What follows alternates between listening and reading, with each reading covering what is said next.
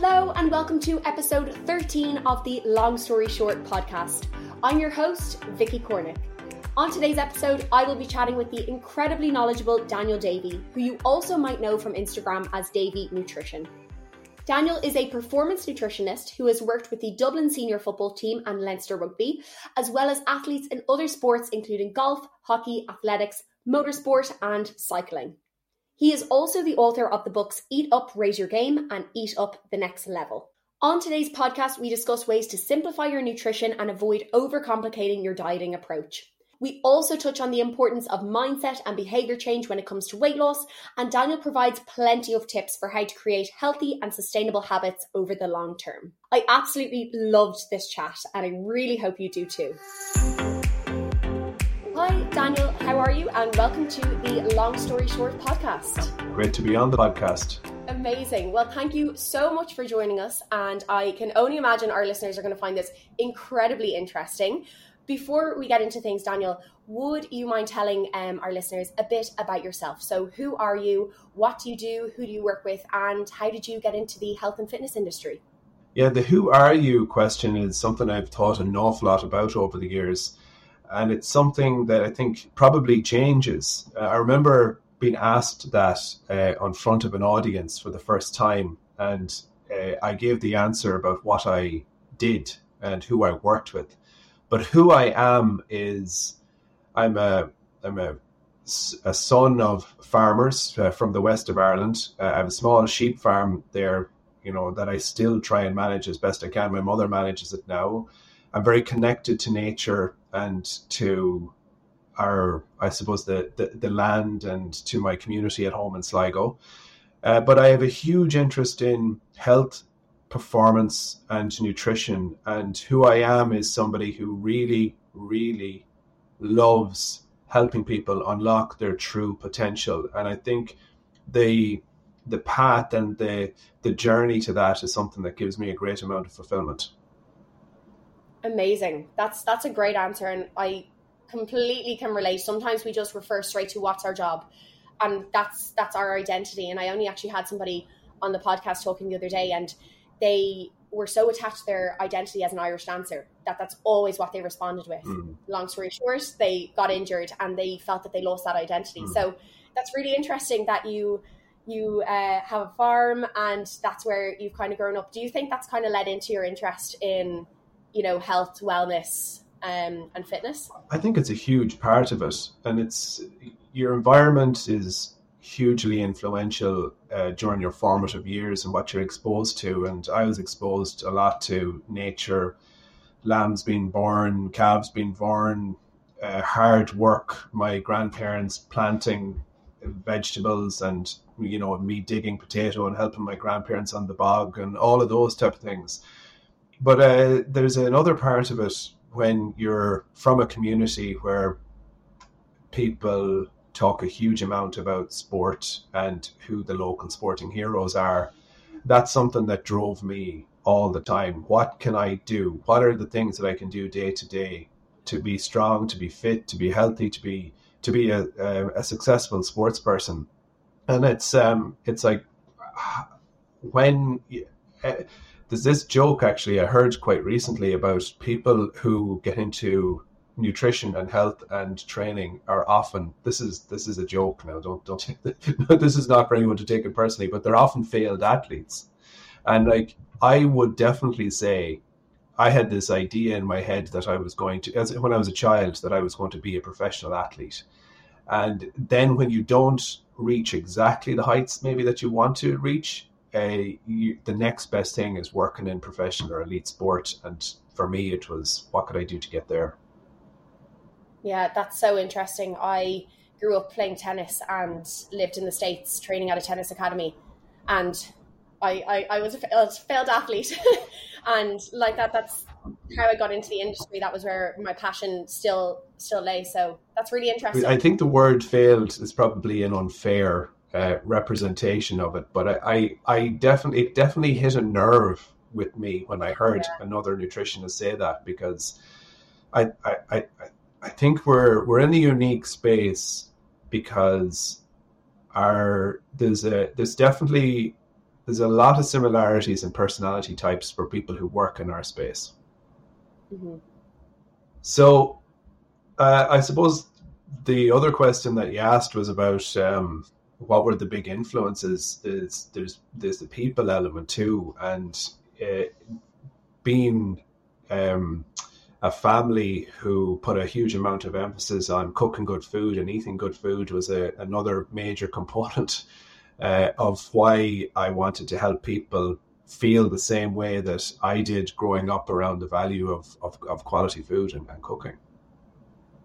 That's really interesting because I, my my family, I'm an only child, and we grew up with. We went through probably about two or three years where my parents would say this well. Our, our nutrition habits or our nutritional habits were by no means considered healthy, and that really had an impact on me growing and something that I would love to and by no means am I blaming my parents for that. I mean, everybody can you know go through times in their life where they're not, you know, they're going through other things and their nutrition gets affected. But something that I would love to like that pass on when I hopefully have a family one day is that good nutrition habits. That food is for, you know, it brings people together essentially, and it's it's a family, it's a family thing. And and my dad and I we are such foodies. Like our we, we have a list and we just tick off restaurants around Dublin that we, we go to see. But he also, like I was saying to you um, before we started recording, like he's really now into his cooking and cooking nutritious foods mm. as well. So, I mean, there's no, you're never too late to start. But I just, going back to that being a young kid and kind of growing up in a house where there's always nutritious foods around. Um, and not that there wasn't in mine, there mm. definitely was throughout the years. But we, we did go through a, as a family a couple of years where there were less, far less mm. nutritious foods in the house. But um, it does, it does have an impact on, I think, what you, your approach to nutrition later on in life. Definitely, definitely. No, there's no question. And for you, was there something?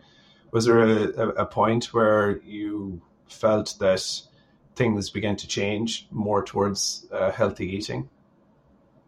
Definitely. So my both my parents were quite overweight, and my mum soon realized and i mean there's a there's a big long story behind this but i suppose long story short my mum my mum realized that um her her mother had been quite sick at the time and my mum just kind of just stopped one day and said like I'm, I'm not comfortable in my body i'm not comfortable in my own skin um and that was her kind of she was seeing how unwell her mum was and she just thought life is so short like i need to start looking after myself so she i suppose made the shift kind of first joined a gym she lost about three to four stone um, and, and was became incredibly healthy. And um, that was amazing. My dad kind of followed on with that as well. Started, he got a Fitbit, he started walking and, and just implemented this healthier lifestyle. And now, I mean, we that was then passed on to me as I was a teenager. Then growing up, I was seeing my parents be active, going to the gym, getting their walks in, and that kind of laid off. I was quite an active kid as well, like playing tennis a lot, and unfortunately, my journey kind of was stopped quite quickly, and I developed an eating disorder and ended up in hospital. But it really it did teach me mm. a lot, and um, like that, I I um I suppose wanting like that to thinking of the future if I do have kids, bring them up in this household that is full of nutritious foods and also with how to create a balanced approach mm. with it. And I think you do that brilliantly and you portray that on social media. Yes, you're involved in the health and fitness industry, but I think it was it was God, even Christmas just gone or the one before that you put up about you having pints or mm. something. Mm. And I was like, that's that's really good to see. And I think people are gonna find that really helpful mm. that yes, you can be so involved in nutrition and a healthy lifestyle, mm. but there is a balance element to it, which I think is also really important. Yeah, it's absolutely fundamental. And if you don't uh, it's not something that uh, you just switch on. You can't just turn your mind towards I'm going to be balanced. Uh, I think that there's an imbalance uh, in society around how we approach our food, and um, it's absolutely critical that we go through that uh, journey, uh, trying to implement a little bit more self-reflection. Um, and and what that means for me is that I began to figure out that a more obsessive type of approach, where I was focused only on really healthy food, was really damaging um, and it wasn't leading me to a you know to a positive headspace. So I realized that the introduction of of certain things like I mean alcohol is something obviously that needs to be managed, but I mean it's the same as with desserts or healthy treats or the ones that they're factored in, um, it's absolutely it's about the experience of those things, you know. Yeah, agree definitely, and I think when we say that kind of 80-20 approach, while I'm then in that other mindset of people can get really caught up on, oh, it has to be 80% and 20%. But it's it's to show that you can include in moderation a couple of drinks on a Saturday night with your friends. You can have a dessert in a restaurant and you can still get great results from mm. that.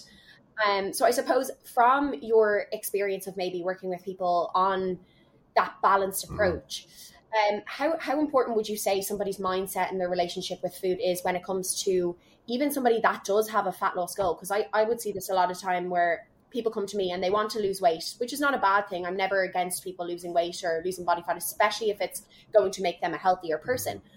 But one thing that I really try to always make sure, and I suppose I'm a bit more aware of it given my past, is that it's done in a healthy, balanced way.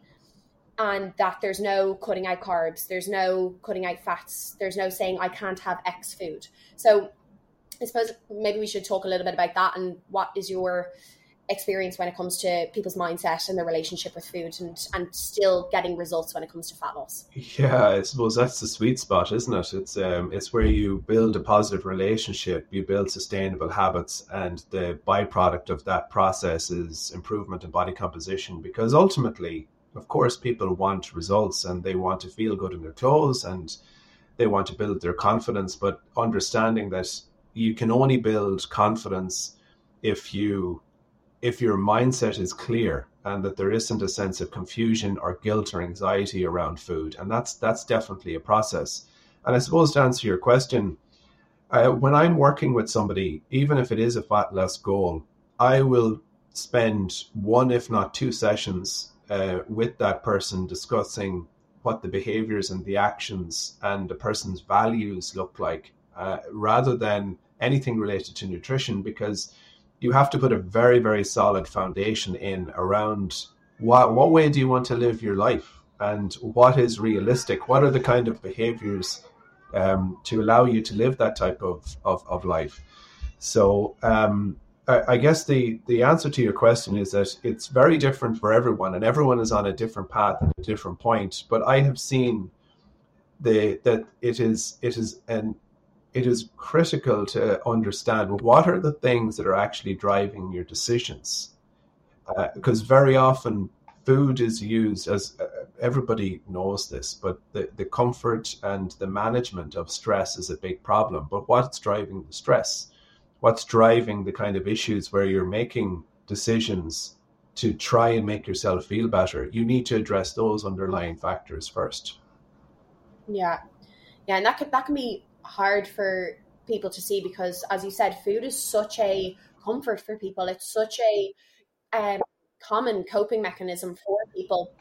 And when you talk about values, that's something that's actually come up in the past couple of weeks for me a lot. And I, I tend to be that that person that kind of overlooks a lot of the you know mindset approach and for me it's all about doing which is probably a, a, downfall that I have. I'm always about doing more and doing better and you know striving for better. But when you bring it, whether it's business related or health related, when you bring it back to what do you value mm. and what's what's most important to you, and another thing you touched on there about how does it make you feel, mm. and I see this so many times, or I've been through this myself, where you're dieting or you're trying to lose weight and you're actually feeling worse and worse and your body image is getting worse and your your mindset around food is getting worse the more weight you mm. lose which for me it's always so important that i lay it out to clients as remember that your approach with nutrition and approach with exercise is to make you feel better not mm. worse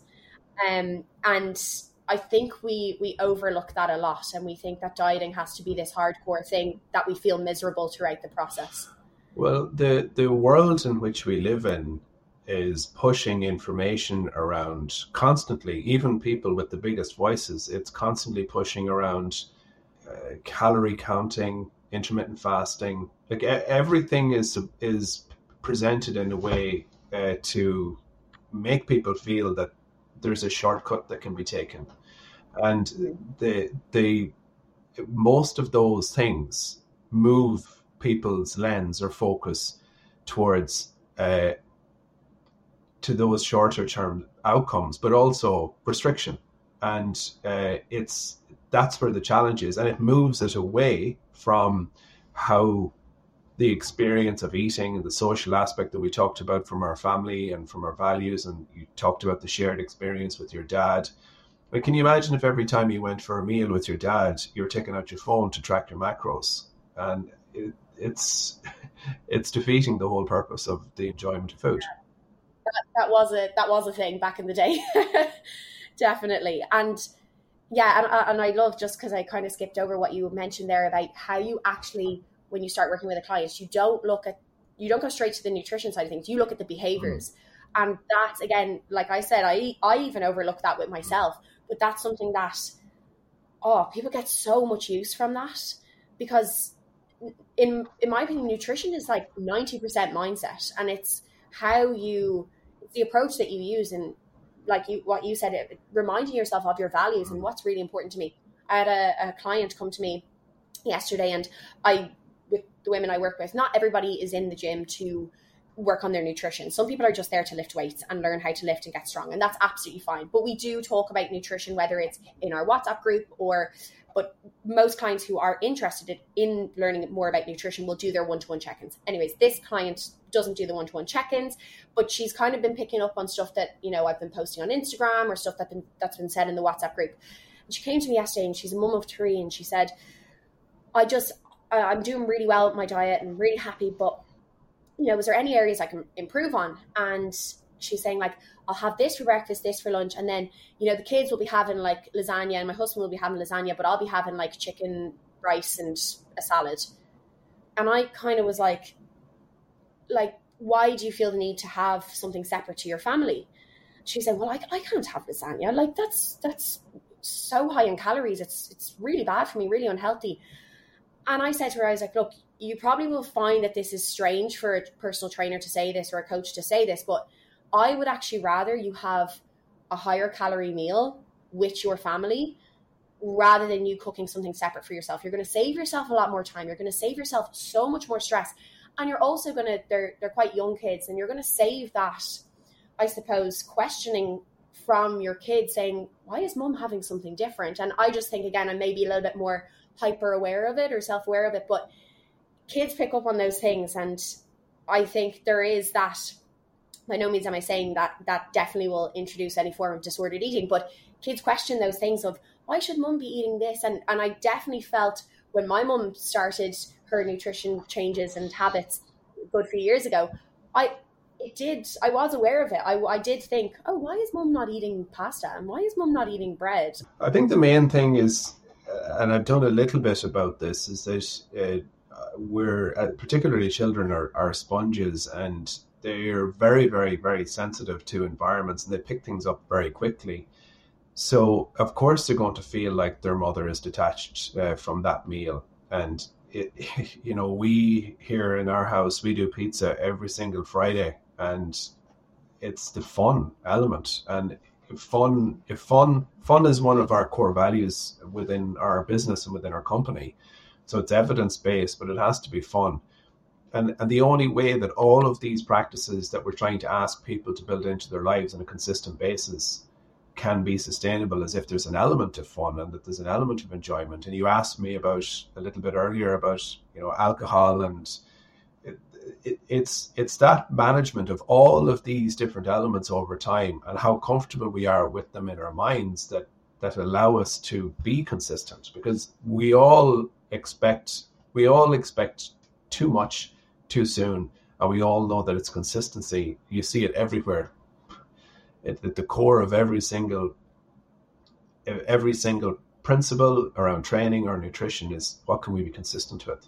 That's that's brilliant. No, I think you've you've touched on some great, you know, advice there, how important that is incorporating that, you know, balanced approach, which again, like I said, is why I started following you in the first place. Um, so I suppose when it comes to nutrition as a as a topic for people, and again we kind of touched on it as well. It's it's the behaviors, it's the um the restriction. But is there one thing in particular that you see most people struggle with? Um, is there one thing I, I I think when it comes to I think there's of course there are absolutely patterns. I don't think there's any doubt that there are patterns to behaviors and there's patterns that society uh, has the way that we live in society has led to these patterns. So the most common challenge is people's workload and how busy they are, which leads to a lack of planning and a lack of organization and a lack of thinking about food as a as a priority. It's very often an afterthought. And how that plays out is very different in everybody's life. But very often things like going long periods of eating earlier in the day because we're actually much easier we can manage that much much more easily uh, often leads to overeating later in the day. But that's just one example. That could be you know that could be uh, different for somebody else. I mean it, it, it can be eating biscuits after dinner in the evening. It, it, there's there's a whole series of events that come about if you are if you're lacking overall awareness about the things that are influencing your decisions. So I mentioned evening eating. It could be the main challenge for another person could be that they don't have something available to them at work, um, or they haven't thought about the planning around what they need because they're busy during the week and they don't have those key elements in place, and it falls somewhere that's that people will fall down at some point without that structure. So it's not like um, I don't think it's as simple as saying it's not eating enough protein, even though that could be something for someone, or it's not drinking enough fluid. It it it's totally dependent on people's broader awareness about how how nutrition makes them feel and the investment of time in nutrition in their lives in general. Yeah, and I think structure is one of the things that I talk a lot about is, you know, calorie counting can be useful at some points. Tracking your protein can be useful for a lot of people at some point. But in in my opinion, you can't beat having that bit of structure.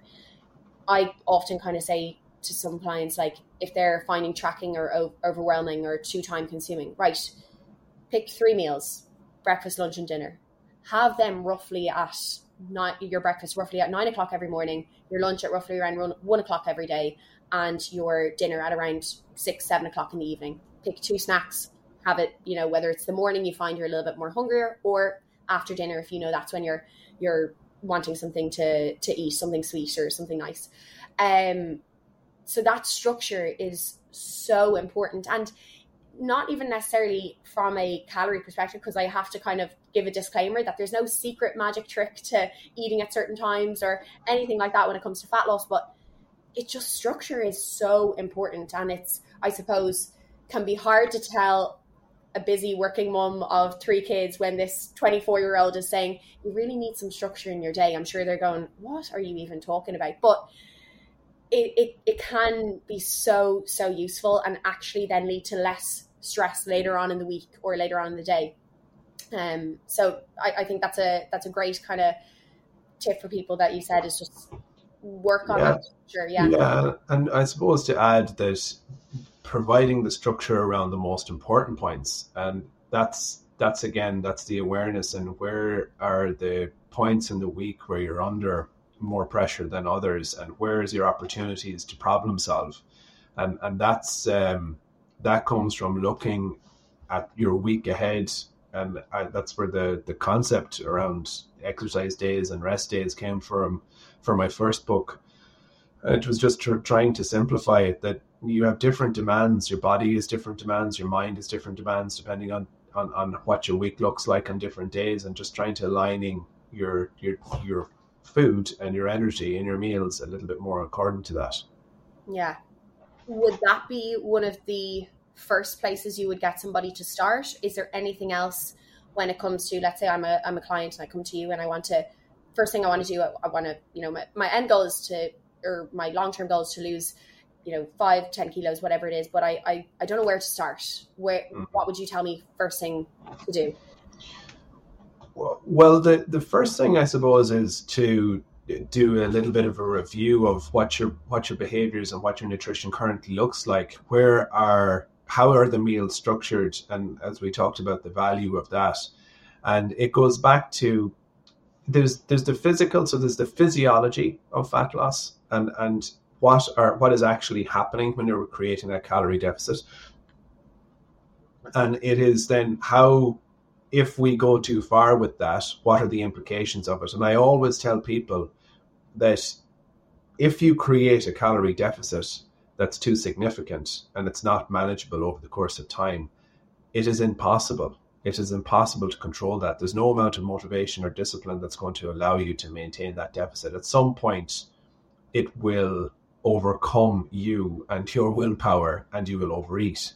So, understanding that it is uh, aligning people's expectations are a critical part of this process and what a calorie deficit actually looks like and what it feels like. Now, let's actually plan incremental changes that are going to facilitate that calorie deficit, but in the most manageable and sustainable way. And very often, people just look at it in a linear fashion. They think 12 weeks, pound a week, 12 pounds, it's as simple as that. But they don't foresee potential cold or they don't foresee an issue at work or something in their life happening or things that they need to attend. And that some periods it's just about management. It's just about management of their food. So it's it as I said, it's structure, it's expectation, it's awareness, it's a vision for the kind of behaviors and where you're going towards. And then it's the the day to day things around well, what are the what is the person's skill level? How capable are they of preparing certain meals? What are the meals that they're comfortable preparing? How can they build those in consistently? You mentioned a breakfast, lunch, and dinner. How does that actually fit a person's schedule from a work perspective? What time are they getting up in the morning? Uh, what time are they training? Are they having a breakfast before or afterwards? Uh, what are the meals that they're going to have? And it's it's getting down. I would even challenge people to talk about the solutions that they can put in in order to facilitate this. And it's it's ultimately about the things that they can control as consistently as possible. So we um, we talked beforehand uh, about the importance of one to one and I, that's where i think the real value is because it's the detail that's specific to an individual that really matters that they can connect with uh, so we haven't got into protein, we haven't got into carbohydrate, we haven't got into healthy fats, any of those type of things. But there's one other, I suppose, absolute fundamental, a key principle that I get every single person that I've ever worked with, elite athlete, professional athlete, or somebody who just walks for movement, and that's the mixed meal concept. And people go mixed meal, and a mixed meal is just simply understanding the value of having a carbohydrate source, a protein source, and a healthy fat source at each one. And then I get them to describe meals that actually do that avocado, beans, toast, scrambled eggs, and overnight oats, which yogurt, berries, oats. It's a slice of, of, of toast with peanut butter uh, and maybe some um, banana. It's the combination of those things. And now let's really monitor how that makes you feel and the satiety element that we talked about in detail, which again will facilitate that fat loss goal that we're talking about. Yeah, that's that's brilliant. And I, I said this to you at the start. You have this way of really simplifying it, and uh, coincidentally, I actually only looked at you put up a video of the mixed meal uh, concept, and you were saying, you know, we hear about these different type of diets, you know, the five two keto, yeah. all this intermittent fasting, yeah, intermittent yeah. fasting, exactly. And at, at the end of the day, what I think you've described there is something that is so simple. So for anybody who is coming into this, you know, I want to lose weight with this mindset of I don't even know where to start. It's also confusing. It's it can be as simple as that, and you can get incredible results from doing that. But you really focus on how that makes you feel, which is mm. so important because we went back to a few minutes ago talking about, you know, you see these people who are losing weight, yet they're looking more tired and they're looking more drained and they're more stressed because they're worrying and they're preoccupied about food. It has to, in my opinion, certainly just come back to how does what you're eating make you feel? And this is, I suppose, something that I struggled with in the past. From one end of the spectrum, I was dieting way too hard. I mean, I was playing tennis for six, seven hours a day and I wasn't eating carbohydrates, I was limiting them as much as possible. That obviously made me feel crap. I think back and I don't know how I even how I even lasted and let alone I was in 35, 40 degrees of heat in Florida, which just mm. makes no sense. But I then went to a stage where I was always feeling the need to have something sweet every day. But then I got to the stage where I was almost just in a habit of doing that. And I was, I, I wasn't really appreciating or feeling that, you know, this bit of chocolate or these sweets were actually making me feel very good. And I kind of got to the stage where I was like, I think I'm just having them for the sake of having them because, you know, that was, so I suppose there are two kind of ends of the spectrum that it's hard to bring it back to that balance but it's it's really going back to how is this food making me feel or how will this food make me feel? And we, when we look at it as uh, food is fuel and it's to give our body energy and nutrients. And i think when you the example you gave there when people are looking at calories and they don't take into you know consideration i could get sick or i could have a really stressful week in work. And we just look at calories as calories. Okay, I'm putting food in, that's it, and I'm spending my energy. But there's a feel aspect to it of eh, the effect that it has on our performance throughout the day. I think that's that's really you know a, a good note for for a lot of people to take is food is to make you feel good, and sometimes that can be having a pizza and a few drinks on a Friday night because that makes you feel good. You feel you're having great fun with your friends or your partner or whatever it is. But then sometimes it'll be a case of you know, you're hungover on a Sunday, is a pizza really going to make you feel good? Probably not. A nutritious meal is probably what's going to make you feel good in that moment in time. So there's another element of, of balance to that.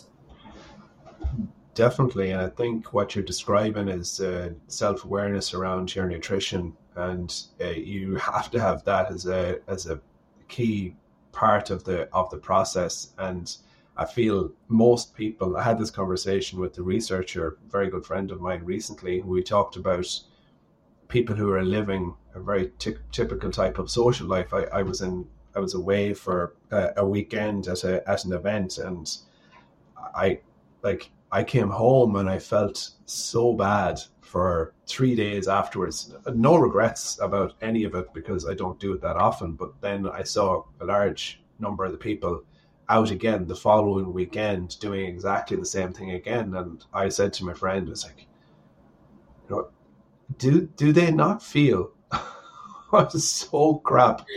Um, and if they're doing it week on week on week, I mean, you're constantly in a phase of of of trying to scramble and dig yourself out of a, a very very low place and mm that's a vicious cycle to be in. So, uh, but I think what we discussed, myself and my friend, was that you know the you you can move away, you can shift your set point and how you feel to a point where you don't actually know that that's not normal. Mm. You know, and I think a lot of people don't actually pre- realize for so long these all of these behaviors is having such a negative effect because they haven't gone long enough living really well to know that's actually that's not the way that I should be living my life. Is there anything you would suggest or any advice you can give people? Is it journaling? Is it just sitting back and, you know, maybe looking at what you eat from, you know, eight o'clock in the morning to eight o'clock at night? Like, is there anything that you would say is good to just bring that more mindful approach back in and just be in that kind of moment of what what do I eat on a on a daily basis? Because a lot of people don't know what, like you said, they're kind of in that space for so long where they've been, you know, they're used to going out three or four nights a week, and it's just that that cycle. Well, the the interesting thing that I've learned over time is that people actually do know. They they have an incredible depth of understanding when you have a really good exchange, a conversation so I could sit with a client and I could ask just questions. I could ask, in this situation and this scenario, what should you eat? And the answer is almost almost right. And I did a I did a workshop this week with a team, and the understanding when I was going into the workshop was that they didn't know how to prepare for training. They didn't know what things they should be eating for recovery or for the lead up to games. And all I did for the hour was ask them questions and they knew all of the answers. Mm. The challenge was getting them to be consistent with those. So if you ask somebody how they should eat, most people will be able to tell you a version of porridge, salad, fruit, nuts, um, a, a, vegetable dinner with the fish or a protein, a carbohydrate source in the evening. Most people are able to tell you that. But what they're not dialed into is the detail in their life. And they're not dialed into the. So you ask me, what are the actions? What we implement with, um, a, again, within our clinic and within our practice is, um, is a practice called reflective practice. And um, it can take any form. It can take it can take the form of a, a specific person that you have a conversation with who's uh, it's a professional person or somebody within your network who you're speaking to about your practices and that's evolving your understanding. It can be journaling as you described. It can be recording voice notes to yourself. Um, or it can be doing things like food diary, it, it there there's lots of different ways. The, the simplest way that most people are doing it in society is is through tracking, but that's only looking at numbers. And I have a this, I I I have a very strong aversion to the detail that's happening in the world around uh, numbers, even even things like um, trackers, because mm. it's it's it's removing the thinking. So I remember I remember speaking to one of the most qualified researchers and clinical practitioners in sleep and behavior. And he said that if a person was to wake up in the morning and track their sleep and the, the, how they slept, how they feel about they slept, give a perception of one to 10 about how they're feeling, their alertness, just 20 minutes after they did it, they would get far more value than any piece of technology that they could possibly uh, that they could possibly get back. Um, but people are just not willing to do that. They want the flashy lights and they want some number to flash up on the screen to say, you know, you slept well. Yeah, I think I I, I have a Fitbit and I love it because it tracks my steps and I like to track my workouts. But I definitely would say to anybody considering getting one that you know you can't rely 100% on it by no means. And it's it's almost it's again that that one end of the spectrum that it can actually i almost feel can kind of you know uh, I, I, don't know if you've ever had a whoop or the the band that tra- tracks your um hrv so your your recovery state and i i don't have one but i don't think i'd want one because I just feel I would get so caught up if I was in the red zone when I woke up, which is apparently you're just, you know, you're run down, you're tired. Me mentally would, or after seeing that, would think, right, I can't go to the gym because I'm tired. This watch is telling me I'm tired. Whereas if it was just a normal day where I didn't check that watch and, as you said, wrote down actually how am I feeling, you know, 20 minutes after I woke up, I probably would go to the gym, do you know? So I, I think they can be great, but like you said, it's it's not we're not robots and numbers and looking at that type of thing can be brilliant to get awareness um, and an idea of where where things are at. But when they become i think things that make certain decisions for us um, it, it can be a bit of a, a problem. And i just for me feels a bit weird relying on a watch to tell me how my how my recovery is or how my body is. They're good for the time. Yeah exactly exactly but no, yeah. I, I, yeah, I think the the awareness part is the is the is a big one, and we've probably we've we've uh, we've talked about it quite a bit. Um, but it, uh, whether it be calorie awareness or awareness of your state, of course, technology can be helpful, but it's the dependence on that there may be an issue around. Mm, agree, agree, and yeah, I, I I've definitely been there with oh my my my gym session doesn't count because I forgot my watch at home and like what? That's what I'm talking about. Yeah, exactly. And and I hear it from uh, a few of the women in in the gym sometimes, and they're like, "Oh no, I forgot to set my watch," and uh, somebody will joke with them and say, "Well, that means your workout doesn't didn't count." So like, yeah, I think when we look at it too, much, like with anything, I think when we you know exercise and nutrition, there's such amazing things for our, our bodies and our minds, but there is there can be that point where it goes too far and you, you push it to to the point where it's actually an, an unhealthy obsession. Um, and like that that's hopefully you know the minority as opposed to the majority of people for i'm sure the majority exercise and nutrition is in, introducing that into their life is a brilliant thing um, but I, I, suppose going back to when you talk about those just simple things for people to look at how are they feeling that awareness with their body and and creating that structure something that i first uh, definitely changed my mindset on over the years when it comes to nutrition is not feeling like everything has to be organic, you know, made from scratch, uh, grown from the ground. That is probably easy enough for for you to do, but for I know for a lot of people, there's that um, feeling the need that everything has to be perfect. I definitely am one now who, in my weekly grocery shop, puts in a packet of chicken that's already cooked, you know, and th- that you put in a sandwich, or you know, using microwave rice instead of cooking my rice from scratch just because convenience is for me is absolutely needed. And that's something that I, I, I try to talk my clients through who tend to maybe overwhelm nutrition a little bit and oh my god well i don't have time to meal prep and i don't have to do this.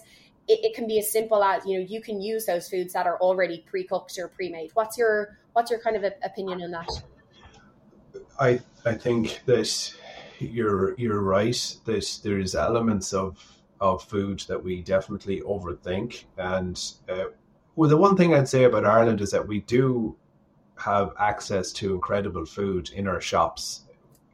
We're not, there's very few people that far away from the provision of really good food um, as a, as an option. And just I suppose a, a, question I do get a lot is about even things like frozen vegetables and frozen fruits and all of those type of things, even packaged are, are a great alternative, and you can make smoothies really simply and really quickly and really effectively that way. Um, so the the other thing I suppose is people on the move they we, we we are under a lot of time pressure and there are going to be situations and circumstances where you need something quick. You you might pull into a petrol station um, and my um, what what would I how would I describe it? My go-to, my simple go-to, or my feel-good quick snack that I enjoy and I don't think anything too much about is a. You know, I'll have a protein milk and a kind bar. Um, if I need something, if I'm going to play a game of golf or I need a quick recovery and I haven't brought something with me or made something with me, so we all need those. And I don't even, I don't, I don't think they even need to be labeled, but those little moments in our days or in our week where we need to get out of a, a, a little bit of a of um, I, get out get out of jail snack, whatever you want to call it. But yeah, you're right. There's there's definitely elements that it doesn't need to be everything doesn't need to be fresh and super green all the time, um, and and we don't need to overthink those moments. Yeah, and I think sometimes that can be the the make or break point for people where they think, oh, I forgot my lunch. You know, fuck it, I'll just go and get a roll with wedges and a packet of crisps and a Coca Cola because they just think I wasn't perfect, I've messed up, and for it for me, I'm like, no, like this is your your opportunity, your challenge to be like, okay, I'm going to go to you know a petrol station or, or a mm. shop, and I'm going to try to come up with something. It's not going to yeah. be perfect, but something yeah. that's you know yeah. Better than hitting yes. what I call the fuck it button and going, yeah, oh, yeah, yeah. You know, my diet's out the window.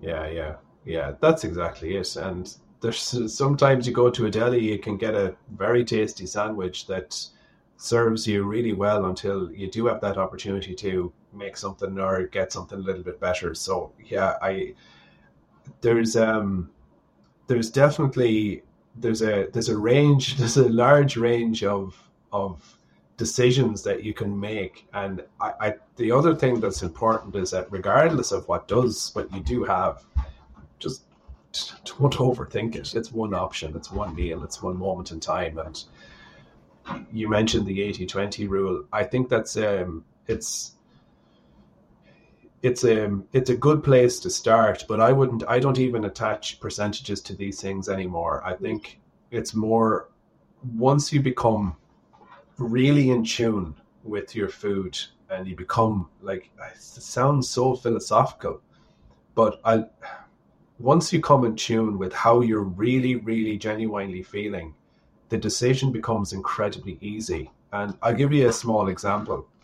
Um, I have a, a, a very simple rule of thumb when it comes to alcohol, and it is I can drink myself. It's like I can I can drink on two days of, of the week, and I decide when those are going to be. Most of the time, it's a Friday, but it might be I open a bottle of wine, a nice bottle of wine. I plan on having it on a Friday. I have half a glass, and it's just not sitting right. Mm. So it, the cork goes back in, and just because it's Friday, it doesn't mean I have to have three glasses of wine. I might have a glass when I'm making dinner on a Sunday evening instead. But that I, you, you know, you get to that point Yeah. where you're you're you're much more comfortable with those decisions. yeah, that's exactly actually a conversation I had with a client in their check-in this morning. They were kind of saying that they just know Friday, Saturday, and Sunday is their their write-off day. I was saying, well, you know, Saturday is just a day that you're not in work. It's still, you know, you don't have to associate days with how your nutrition looks necessarily because you know there's seven days in the week. I, for me, I work on a Saturday, so I also could call that a work day. You know, so it's um it's yeah, it's funny how how we kind of say like, oh, every Friday this is Mm. what I'm going to do, and then you get there and you're you you open that bottle of wine or you get that Mm. takeaway and you're like, I don't really know was that Mm. worth like I don't really know do I want this was it worth it I think Mm. It's nothing for people to feel bad or guilty about it's a good learning curve that it's a really again another reason to come back to and go I'm just going to listen to what do I actually want and listen to your body it's a really hard thing to do I think but No, no, it is. You get there. yeah exactly exactly um those are some brilliant tips and advice that you have and so practical and that's like i said one of the main reasons that i wanted to get you on is because your approach to nutrition is simplified which i think a lot of people need because there's there's a lot of bullshit out there on instagram and on I'm, I barely even use TikTok, but on TikTok, there's a lot of you must do X to get Y results. And, you know, eh, yes, that approach might work, but at the end of the day, we're always coming back to how the individual feels and is it a long term, is it going to be a long term success for them? Um, so, yeah, I think our, our, our listeners have no doubt picked on up on so many interesting things that you've had to say there. And I just think your approach to nutrition is a really admirable, uh, admirable thing. So, Yeah. Well, hopefully, Vicky, it seems like you're doing.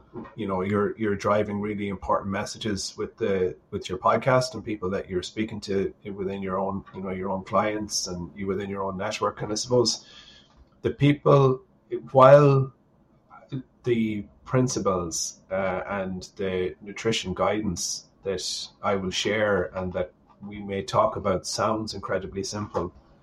The nutrition is incredibly complex because of the elements that influence our decisions that we're not even aware of. And I think that's the big challenge is that sometimes while I absolutely do put out a lot of very simple messages, if you were to sit down with me and we were to talk about your relationship with food and we were to talk about your nutrition, we would go to places within that conversation that you wouldn't expect. Mm, and, and because we where we started we talked about the emotion uh, related to food and all of the decisions and that influences us. And it and, until we become really comfortable and aware of all of those with all of those things it's very difficult to get to that point where it's simple. I talked it's simple. Yeah. exactly. Yeah. No that makes that makes great sense. And i hope you know maybe if somebody is listening to this and they're going like that it's it can't be that simple. It's it's not you know to maybe it's it's great for them or a good idea for them to take a step back and kind of look at well, okay what are my emotions around food and what are, what am i feeling and what are you know maybe certain triggers that i know cause me to overeat. So i think that is probably one of the one of the best places to start is you know Mm. how do i think of food and what what are my thoughts when i am having food? Um so no that's a that's a really good point point to make. Thank you so much. I i just before we finish up i have three rapid fire questions for you. Lovely. Um so they're i say they're simple questions but a lot of people actually kind of hesitate with them Dumble Yeah. and I will as well I'm sure amazing so first one what is your favorite breakfast I eat. I love scrambled eggs on whole grain toast, and it is it's the weekend breakfast. But I have to say, um, recently I've been making my. I haven't made it in so long, but I've been have I've been making my homemade uh, crumble with pear and apple, and it is an oat. So it's an oat baked crumble. And last week I made it on a Sunday, and I had it for breakfast Monday to Wednesday, and it was phenomenal. And I thought, you know what, that's a breakfast dessert snack all in one. So there's something that people could try. Absolutely. Is that in your book? It is. It is. It's in my first book, or it's on the website. But it's a. It's a.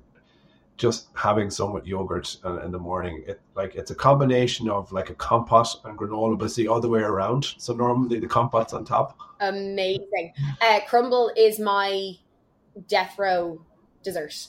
So yeah, mine, mine too. I, I will definitely, I will definitely try that. Um, number two, what, who, sorry, is your favorite music artist? Oh, God, there's so many different people come into mind. I, I'm, I'm going to say because of the emotion associated with this, I'm going to, I'm going to give it to you. So, growing up, it was Garth Brooks. I knew every single song off by heart, and I went to see Garth in in, uh, in Croke Park during this last year. That's going to be my, my next question there. Yeah, did I did. I did. I went to see him first time he came when I was 12, and I went to see him last year. Uh, Elvis is a very special um, artist in our home because my dad um, and my mother just they played him all the time, and he was on. Uh, there's a lot of feel good emotion around Elvis, so I'll say Elvis too. Wow! Have you seen the movie? Went to see it with my mother, and um, have watched clips repeatedly on uh, YouTube yeah. Wow. I actually I have yet to see it, so I but I heard it's, it's well worth a watch. Probably not quite like watching him because I don't think anybody no no would compare. No. But um, no, I that's one for for my list there. Um, and your favorite book? It doesn't have to be health related. You could say your own book. I'm going to share um, a book that uh, I think it comes to mind. You know, when I get this question, it comes to mind straight away because of how helpful it was. And it's only it only takes about a half an hour to read, but it helped me and my self awareness and my awareness of how other people think and respond. And it's called a zoo around here, and um, it's about different personality types and how they respond to communication. So it labels different personality types depending on their character or their animal. So, for example, a monkey, uh, it, it can be related to somebody who is very uh, naughty and up for mischief and jumps around and plays around a lot versus the lion who's really serious. And the monkey and the lion, they tend to clash a lot. So, uh, let's say the, um, the an elephant and a a dolphin are quite empathetic, deep thinkers, and they tend to clash as well with the lion because the lion just wants let's do stuff now. Here's the information we need. Here's the top line. Whereas the thinkers take much longer to make decisions. So I I, I read it at a time where I needed clarity on the relationships in my professional environment, my professional life, and it made things really simple and it really helped me communicate with the lions and the elephants and the monkeys an awful lot better. That's amazing. That is definitely one, especially the fact you mentioned it's what took 30 minutes read. Yeah, it's really short. Yeah, yeah, that's a, that's a definitely a good one. I think, to be honest, I think anybody in any work environment could could their that personality kind of um, you know acknowledging people's personalities has a huge yeah. uh, benefit to people. Uh, definitely one. Uh, if you want to understand your workplace, it's kind of fun labeling people different animals as well. Nigel Nigel Risner, it's called, uh, is the is the author. Good to know. God, I'm definitely definitely going to pick that up. That's brilliant. And um, so, lastly, Daniel, if people have been living under a rock where can people find you, whether it be socials, websites? Let us know. Yeah, I I suppose I'm very proud of my recent book, uh, Eat Up the Next Level. I speak a lot about mindset, vision, self talk, and how to build in the behaviors that we talked about. And I reference a lot of my time from working in in, in elite sport, and there's lots of recipes there that are signposted based on exercise days, rest days uh, injury recovery, things like that. And um, I have my handle uh, at Davey Nutrition and website daveynutrition.com. Thanks very much for having me, Vicky. I appreciate it. It's been a good chat. Loved that chat. Thank you so much. I hope you enjoyed that episode with Daniel and no doubt you took so many helpful tips from it. Make sure to share it with your friends, family, or anyone else you think might find it useful, as this really helps in growing the podcast. For more info, make sure to follow me on Instagram at Vicky Cornick, as well as my gym page at victory underscore fitness underscore IE. This is where you can also check out our 28 day trial that we run for half price. And lastly, if you're wanting to get updates for future episodes, which include some incredible guests, don't forget to subscribe to the podcast. See you next time.